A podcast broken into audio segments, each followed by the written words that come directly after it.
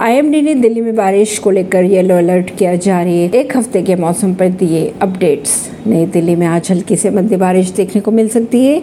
IMD की अगर माने तो बारिश को देखते हुए येलो अलर्ट भी जारी कर दिया है। मौसम विभाग की माने तो नई दिल्ली में पिछले चार महीनों से सामान्य से ज़्यादा बारिश हुई है। देश के हर राज्य में इन दिनों बारिश की गतिविधियाँ देखने को मिल रही हैं। देश की राजधानी नई दिल्ली में मौसम की आँख मिचोली जारी है। कभी बादल नज़र आते तो कभी धूप नज़र आती है। आईएमडी के माने तो नई दिल्ली और उसके सटे आसपास के इलाकों में हल्की से मध्य बारिश देखने को मिल सकती है। मौसम विभाग की तरफ़ से दी गई जानकारी के अनुसार नई दिल्ली में बारिश के चलते निचले इलाकों की अगर बात की जाए तो वहाँ पर जल जमाव देखने को मिल सकता है।